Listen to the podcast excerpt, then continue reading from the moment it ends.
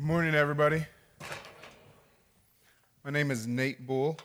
I'm um, one of the people on staff at Hesed Community Church in Detroit, Michigan, and we're partners with you all. I've been here one other time. Yes, that's right. I was at Canton for something else. Yeah, so I was here. Yeah, yeah, yeah. Those lights are bright. Uh, I, uh, we're going to be talking about defining moments, and uh, many of you have already started to come and visit us at Hesed. We're in Brightmoor, so that's northwest Detroit. If you want to come and hang out with us or get to know more about us, please see one of us after the service or get our contact information from the office and call us up, hang out in any way you'd like.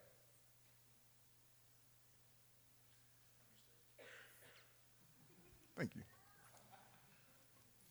All right, I'm going to um, put up a quote for you. And we're going to, I want to see if you guys have. All right, this is a quote from um, a pretty well known biblical figure. It's my pleasure to tell you about the miraculous signs and wonders that the Most High God has performed for me. How great are his signs! How mighty his wonders! His kingdom is an eternal kingdom, and his dominion endures from generation to generation. Who do you think that was? Anybody? Just yell it out. Solomon. Oh, it's a Bible character. Someone says Solomon. Daniel. Someone said Daniel. David. King Nebuchadnezzar. As you, uh, pro- if, if you're uh, familiar with the scripture, you realize that he's not probably someone that would say something like this. He, uh, when, they, when you think about Babylon, you know, he was the king of Babylon. When you think about Babylon, you don't think kingdom of God. If someone says that nations like Babylon, it's not a good thing. Yeah. And he was the king of it. He, he ruled Babylon through the, uh, the power of the occult. Yeah, enchanters, sorcerers, witchcraft. That's how he ruled Babylon. And he, he was a murderous king. How does he go from that to, it's my pleasure? Well, good. I'm glad you asked. Now, this is Daniel. Daniel and his King Nebuchadnezzar's encounters with Daniel and then Hananiah, Mishael, and Azariah, but mostly Daniel. His encounters with Daniel, like, transformed him. Like he transformed his mind. So we want to talk about that a little bit because we're talking about defining moments. So what we're going to do, we're going to look quickly at Daniel. We're going to quickly look at uh, Jesus, and then we're going to quickly look at you. With, for the challenge, you know, it's got to, it's got to, you got to walk out of here like, all right, I'm gonna do this. That's my, that's my so, Daniel chapter 1. If you're turning in your Bibles, or if you're turning on your iPhone, or your Samsung Galaxy, whatever it is, or your Note. I'm a Bible man. I like, I like the, yeah, I like the feel of it. I like turn into it, underline and stuff. I am reading out of NIV. In the third year of the reign of Jehoiakim, king of Judah, Nebuchadnezzar, king of Babylon, came to Jerusalem and besieged it. And the Lord delivered Jehoiakim, king of Judah, into his hand, along with some of the articles from the temple of God. These he carried off to the temple of his God in Babylonia and put in the treasure house of his God. The king ordered Ashpenaz, chief of his court officials to bring into the king's service some of the Israelites from the royal family and the nobility, young men without any physical defect, handsome, showing aptitude for every kind of learning, well informed, quick to understand, and qualified to serve in the king's palace. He was to teach them the language and literature of the Babylonians. The king assigned them a daily amount of food and wine from the king's table and they were to be trained for three years, and after that, they were to enter the king's service. Among those who were chosen were some from Judah Daniel, Hananiah, Mishael, and Azariah. The king, uh, chief official gave them new names. To Daniel, the name Belteshazzar, to Hananiah, Shadrach, to Mishael, Meshach, and to Azariah, Abednego. But Daniel resolved not to defile himself with the royal food and wine, and he asked the chief official for permission not to defile himself in this way. So that's where we're going to stop for right now, uh, because we're thinking about defining moments, particularly in the lives of Old Testament characters and heroes. That's uh, verse 8, so I'm going to read it one more time. Daniel resolved not to defile himself with the royal food and wine, and he asked the chief official for permission not to defile himself in this way. Now, just so we can all be on the same page, the, the chief official, you see, you see in verse 3 where it calls this Ashpenaz dude the chief official. Now, that word in the Hebrew language that they translate official is actually sa'asi, which um, means to castrate. So if you have a certain um, uh, um, version of the Bible, it may say the chief eunuch. Because that's, that's, that's really what he was. He's the chief eunuch.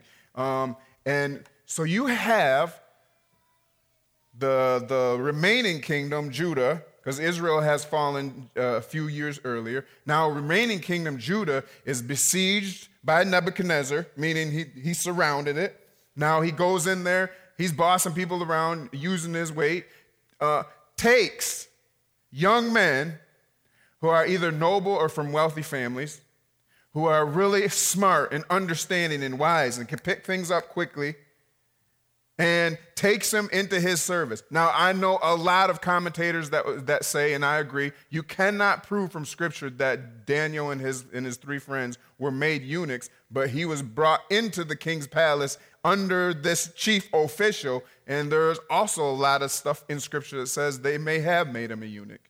Whatever it is, at a very young age, he is ripped from his home. He is forcibly put into the king's service, renamed, maybe made a eunuch, and he spends the rest of his days in a foreign country, not his own, using a language not his own. That's messed up. Yes? Yeah, that's messed up. And it says, Daniel resolved not to defile himself with the royal food and wine. Uh, that's another way of saying, I am going to serve the Lord Most High.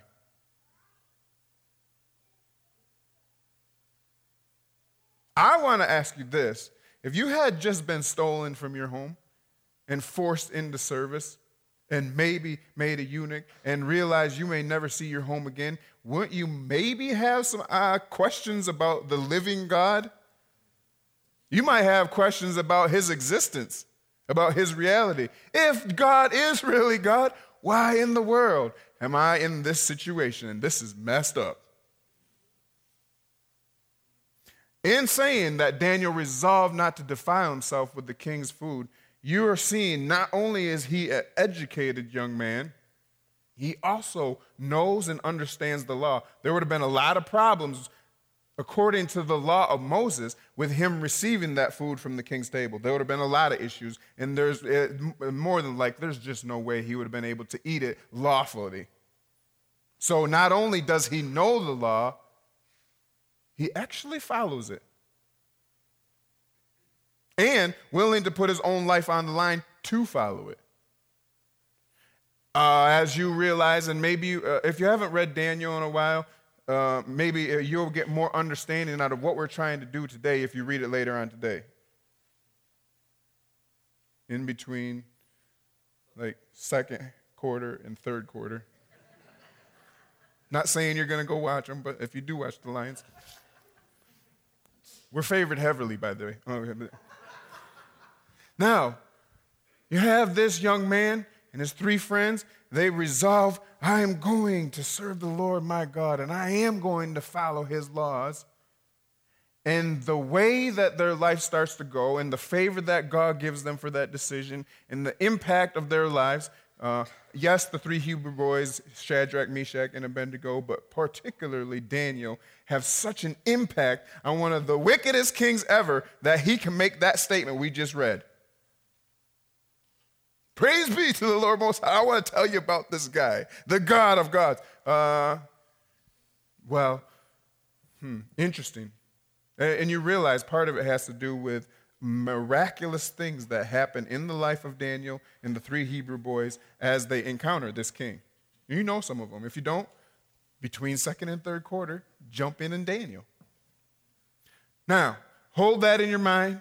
We're going to jump over to Jesus a second because if you're a believer, that means that Jesus is your rabbi. I love Old Testament and New Testament characters, and it is important that we try to espouse many of their characteristics and their integrity. But at the end of the day, it, Jesus is the bar. All right? Thank you. Jesus is our rabbi. Now we got to look at Jesus. Now, uh, before we do that, what I really want to talk about in this section is um, the gospel, the good news. Now, if I ask you to tell me what's the good news, what's the gospel, what do you think people mostly say? Yeah. All right. Jesus died for our sins. Everybody agree that's the good news that you hear mostly. Uh, something like um, Jesus died for your sins so that you don't have to go to hell and you can be with God forever. Something in that uh, or basically, the gospel of salvation from sins, the gospel of forgiveness of sins. Let's say that, okay? And that's the gospel that you hear in most North American churches and lots of churches worldwide. Jesus, and I'm not saying that that's not a good message because it's an amazing message. I don't want to go anywhere near hell. But the problem with it is, even though that's good news, and it really is good news, it's not the gospel that Jesus preached. Uh, this is Mark chapter 1, verse 14. After John was put in prison, Jesus went into Galilee proclaiming the good news, the gospel. That's what good news, that's what gospel means, good news. Proclaiming the good news of God. The time has come, he said. The kingdom of God has come near. Repent and believe the good news. So the, the gospel that Jesus preached wasn't the gospel of forgiveness of sins, it was a gospel of the kingdom. The reason is sin is a byproduct of a deeper issue. So let's say, for example, um, I'm an apple tree and you just hate apples. Like, man, I hate apples, man. I'm going to go cut all those apples off that tree, man. Forget that tree. Come back next year and see what happens. There's going to be some more apples, isn't it? Matter of fact, you cut that tree down, you're like, tree, you're never going to produce apples again. Well, give it a, a, a several decades maybe, but uh, uh, it might be. But there's little sprout comes out. You've seen it in the woods. A little sprout might come out of the side or in the middle, and you're like, what is this tree's problem? What you got to do is go dig it out from the root. That's the way you get weeds too. Pick off the top of a weed, wait, it's going to come back. Yeah, you got to get it out from the root. And sin is not the root of the issue. Sin is a byproduct of a deeper issue, which is our independence. Now, listen, uh, remember before Genesis chapter 3, God creates all of creation and he looks at it and he says, This is, this is good. Wow, this is very good. Now, in this relationship that he had with the humans, while that relationship was still intact, it allowed them to do two things govern themselves and govern everything that God had given them authority over, which was all of the earth. And while that relationship was still intact, there was nothing but the perfect, unpenetrated kingdom of God in the earth no sin, no sickness, no disease, no death. All that stuff was not a part of the creation because it was good. Now, Genesis 3 happens, and here comes the temptation. And it really wasn't temptation into sin as we know it now, because there wasn't any sin in the earth. It was a temptation from God dependence into independence. Think about what the serpent said when he came. He said, I can't believe y'all gonna die if you eat anything in this garden. Uh, Eve says, We're not gonna die, but if we eat that tree, God, Elohim, has said, we, Yes, we will die. Serpent says, Check, tell me if I'm wrong. You're not going to surely die. He knows that in the day that you eat of it, you'll become like him, knowing good and evil. For yourself, really, that's what he's getting at. You want to be like God in your own strength and in your own power. You don't want God always telling you what to do. Is listen, you could be like God right now. All you got to do is go eat of that. And they go and they step from full dependence on God into independence. They had no desire to live life at a lower moral value. They just wanted to be like God in their own strength and power. If you think about it, that's actually the main deception behind every false religion becoming like God in your own strength and in your own power. Because you weren't made to live independent of the life source. You're supposed to remain in the vine. Tell him, Pastor John. You're supposed to remain in the vine. You're supposed to remain fully dependent on God, on our God, the life source. So they say, okay, we would like to be like God in our own strength and power. And they step from full dependence on God into independence. And through that void that was severed, here comes the enemy, and all of a sudden, sin, sickness, disease, death floods this, this earth. It was not supposed to be here. So, when Jesus comes, Jesus doesn't come preaching to the fruit of the matter, our sinfulness, even though it's a big issue. Jesus comes to the root of the matter, which is your independence. You don't want God telling you what to do. You don't want God telling you what to do. Repent, the kingdom of God is at hand. Believe the good news, the good news. All right, so what is Jesus saying when he comes and says this? He's saying, listen, you all are full of sin, sickness, disease, and death, and all that is not part of the creation and not part of what the Father had in mind. I, Jesus, in my earthly life, am going to be an example of the life Adam once had before he made that awful decision, that mutinous decision to step from full dependence on the Father into independence. I, in my earthly life, am never for one moment going to ever step from dependence into independence. And then Jesus went around Jerusalem, Galilee, Judea, Samaria, and kicked the tail out of the devil. Huh? Everywhere he went, he is destroying the works of the devil, proclaiming the kingdom of God is at hand, and never once did he ever step out of full dependence on the Father. He regularly said, It's not me doing this work, it's the Father in me. He regularly said, I'm my own, I can do I can do nothing on my own. He actually even said, I go where I, the Father tells me to go. You realize in John chapter 12, he said, I say only what the Father tells me to say. The Father tells me what to say and how to say it. Never once ever saying, This is what I think I'm going to do today. Always once saying, I, Command me what to say and to do and to think. I'll do anything that you ask. Here is a human being, a man anointed by the Holy Spirit that made the decision that was the decision, the decision, which is, I am only going to do what the Father tells me to do. And then whip the devil's tail all over. And then turned to his disciples and said, You are supposed to live this same way.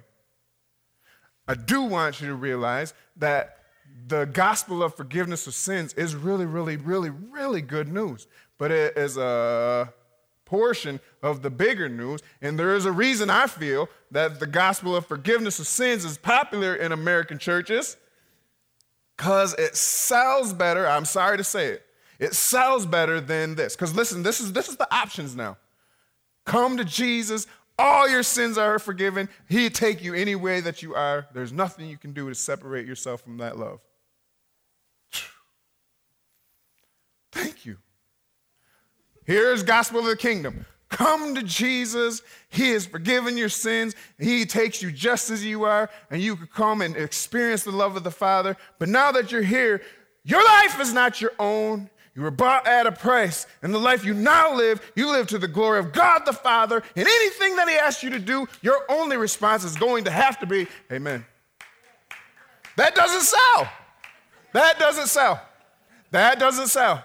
Because people want to live independent from the rule and reign of God. Think about it. A little four or five year old, you're like, I'll help you with your shoe. And they said, No, I can do it myself. That's what they do right away, isn't it? Oh, I want to drive by myself. Depending on what culture you're from, I want my own house. I want my own. I want to live. Man, your son's 23 and he's not independent. We celebrate Independence Day. Everything in our culture shoving us, showing us, you uh, be strong in your own power, make it up in your own mind. And Daniel and Jesus and many, many people of God's ever since then resolved I'm only going to follow God Most High, and I'll do anything that He says. This, this, this defining moment, where did I put it? Did I, do I got resolve in there? All right, resolved. It's the word. Sorry, that's all right. Sha'ol. To set, to put, set, lay, or put a lay upon, lay violent hands on. So it's like a violent, like a, I am only going to serve the Lord my God. Ah. That felt good. that little uh, at the end of, ah, because sometimes that's what you have to do. But I want you to know that Daniel and the power in his life was the, the, the defining moment, in my, my, in my own personal opinion. The defining moment in Daniel's life was after everything was going wrong and his, and his, his world is turned upside down. He's like, Adonai, are you even real? But I don't care what I feel like doing. I am only going to serve the Lord my God. And they wanted to know why he's so wise and understanding, but Proverbs tells us the beginning of wisdom is the fear of God.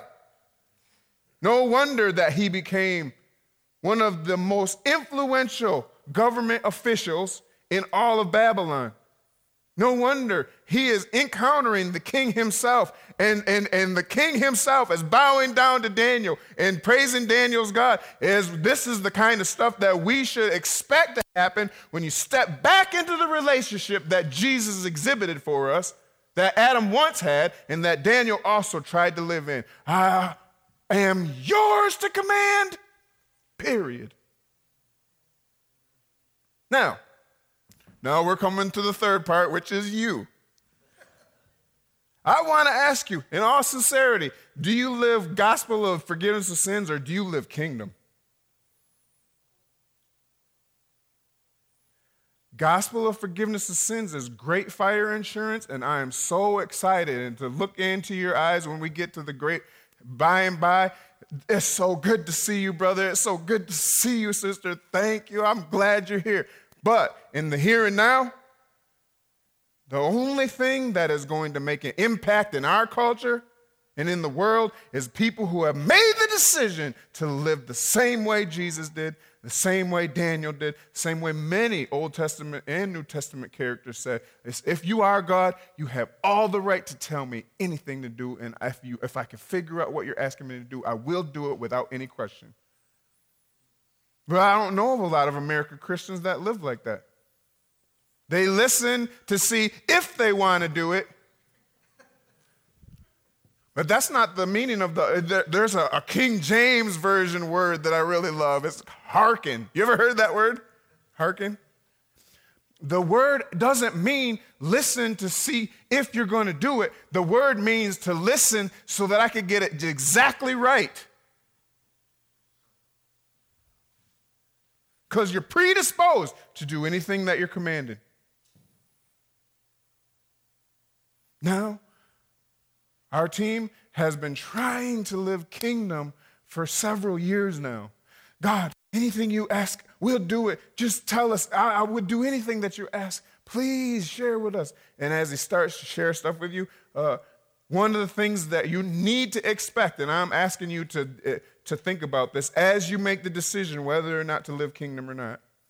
If you make the decision today, listen, I have got to repent like Jesus said, turn around, and now the good news of the kingdom is here. I want that kind of life. Okay, I'm going to do it, Lord. Now, in that decision, I am asking you that if you make that decision to live kingdom, that you would expect your life to be full of high character, high integrity, and full of the power of heaven. Oh, yeah.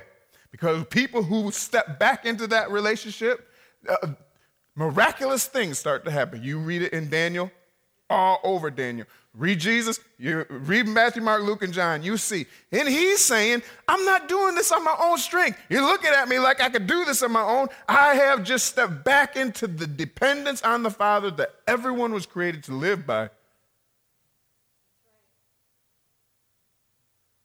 And you should expect there to be power.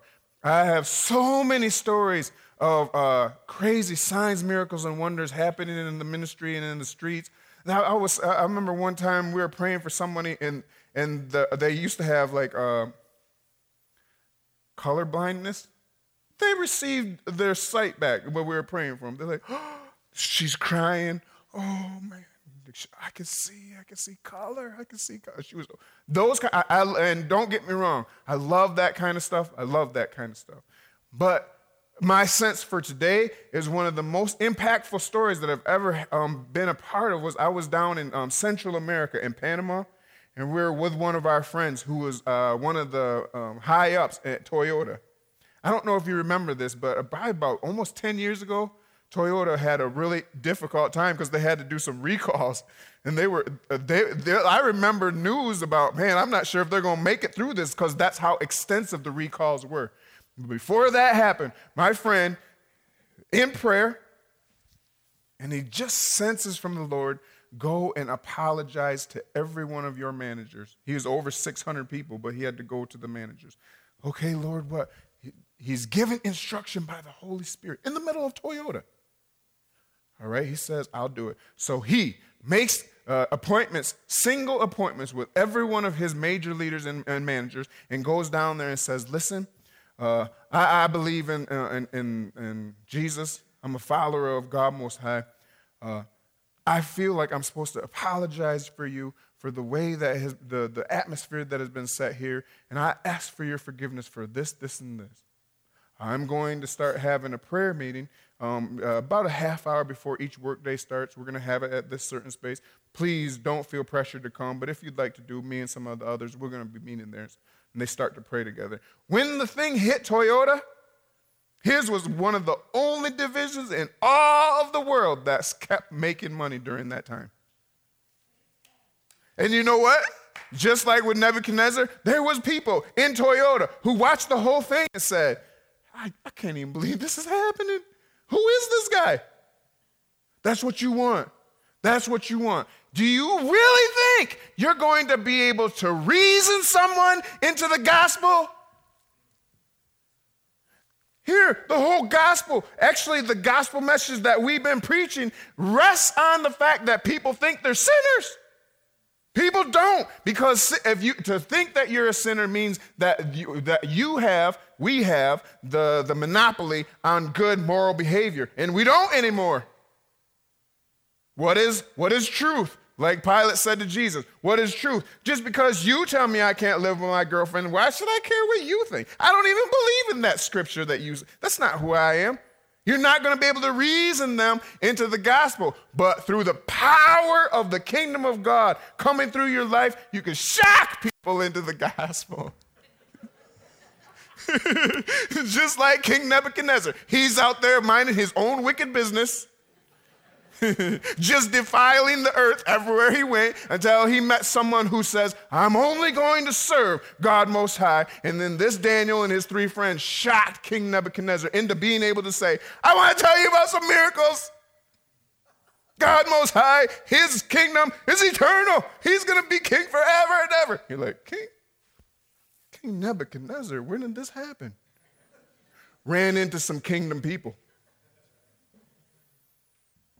Ran into some miracle, power filled kingdom people. And could Daniel ever even say that it was his own strength and power? He actually told King Nebuchadnezzar up front, I could never, no one could ever interpret this, but there is a God most high, and he's the one who did it. And I want you to know that it was him. He wants you to know that his kingdom is eternal. You just one of the little people.